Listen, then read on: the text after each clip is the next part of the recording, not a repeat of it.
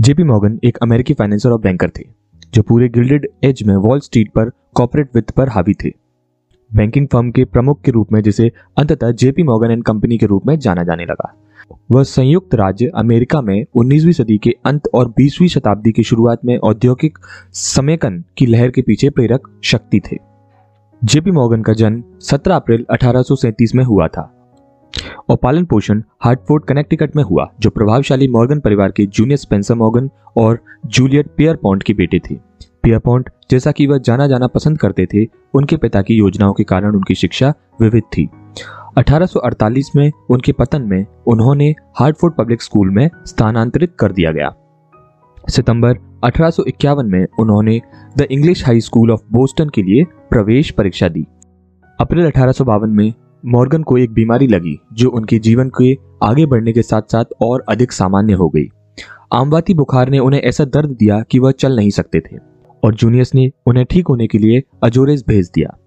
Wall Street पर अपने career के दौरान, जेपी मॉर्गन ने यूएस स्टील, इंटरनेशनल हार्वेस्टर और जनरल इलेक्ट्रिक सहित कई प्रमुख बहुराष्ट्रीय निगमों के गठन का नेतृत्व किया, जो बाद में उनकी देखरेख में आ गए।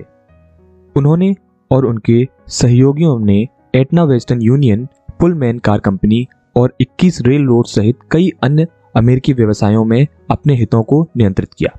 यूएस वित्त पर अपने प्रभुत्व की सीमा के कारण मॉर्गन ने देश की नीतियों और उसकी अर्थव्यवस्थाओं में अंत अंतर्निहित बाज़ार शक्तियों पर भारी प्रभाव डाला।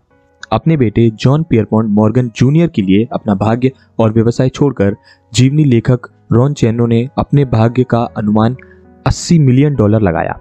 जिसकी कीमत 2022 में 1.2 बिलियन के बराबर है।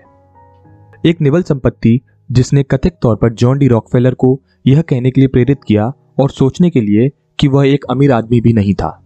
सन 1900 में आविष्कारक निकोला टेस्ला ने मॉर्गन को आश्वस्त किया कि वह एक ट्रांस अटलांटिक वायरलेस संचार प्रणाली का निर्माण कर सकते हैं, जो कि छोटी दूरी के रेडियो तरंग आधारित वायरलेस टेलीग्राफ सिस्टम के लिए बेहतर प्रदर्शन करेगा। जिसे गुगलिल्मो मार्कोनी द्वारा प्रदर्शित किया गया। जेपी मॉर्गन ने पेटेंट के नियंत्रण के बदले सिस्टम बनाने के लिए निकोला टेस्ला को डेढ़ लाख डॉलर दिए, जिसकी वैल्यू 2022 में चार करोड़ छियासठ लाख छह हज़ार दो सौ के बराबर है। लगभग जैसे ही अनुबंध पर हस्ताक्षर किए थे, टेस्ला ने स्थलीय वायरलेस पावर ट्रांसमिशन के अपने विचारों को शामिल करने के लिए सुविधा को बढ़ाने का फैसला किया, ताकि वह एक अधिक प्रतिस्पर्धी प्रणाली बना सकें। मॉर्गन ने टेस्ला के परिवर्तनों और उसे बनाने के लिए अतिरिक्त धनराशि के लिए अनुरोध को उल्लंघन माना और परिवर्तनों को अधिक राशि देने से इनकार कर दिया। कोई अतिरिक्त निवेश पूंजी उपलब्ध नहीं होने के कारण वार्डन क्लिफ की परियोजनाओं को 1906 में छोड़ दिया गया और कभी चालू नहीं हो पाया। सन 1902 में जेपी मॉर्गन एंड कंपनी ने एक Atlantic shipping company, international mercantile marine company, IMMC के गठन को फंड किया।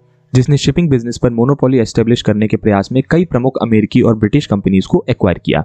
आई एक होल्डिंग कंपनी थी, जो सहायक कंपनीज़ को कंट्रोल करती थी, जिसकी अपनी परिचालन सहायक कंपनियाँ थी। 1912 में जहाज़ का डूबना आईएमएमसी के लिए एक वित्तीय आपदा थी, जिसे 1915 में बैंक फ़ाइल करनी पड़ी। 1907 के अंत के दौरान उन्होंने फाइनेंसरों के एक गठबंधन का आयोजन किया, जिसने अमेरिकी मौद्रिक प्रणाली को पतन से बचाया। प्रगतिशील युग के अग्रणी फाइनेंसर के रूप में जेपी मॉर्गन की दक्षता और आधुनिकीकरण के प्रति समर्पण ने अमेरिकी अर्थव्यवस्था के आकार को बदलने में मदद की। एंड्रियन वुलड्रिज ने मॉर्गन को अमेरिका के महानतम बैंकर के रूप में चित्रित किया। 1913 में 75 वर्ष की आयु में नींद में मॉर्गन की रोम, इटली में मृत्यु हो गई। अब जेपी मॉर्गन की कुछ सफल companies American bridge company American telephone और telegraph company Atlas Portland cement company Boomer कोयला और coke company federal steel company Hartford कालीन निगम अंतर्राष्ट्रीय harvester United dry goods United States steel corporation Chicago great western railway Erie railway Florida east coast railway Hocking valley railway Lehigh rail मार्ग New York central system उत्तरी प्रशांत railway दक्षिण railway Saint Louis terminal rail road association ये थी JP Morgan की biography. अगर आपको हमारा पॉडकास्ट पसंद आता है तो प्लीज़ हमें एक फाइव स्टार रेटिंग दीजिए। रेटिंग्स आप हमें एप्पल पॉडकास्ट पॉड चेजर और स्पॉटिफाई पर दे सकते हैं। और अगर आप हमें यूट्यूब पर देख रहे हैं तो प्लीज़ इस वीडियो को शेयर कीजिए, क्योंकि इससे आप दूसरों को कुछ सिखा पाएँगे। आज के लिए बस इतना ही। अगले हफ़्ते फिर मिलेंगे। तब तक के लिए अपना ख्याल रखें और सीखते रहें।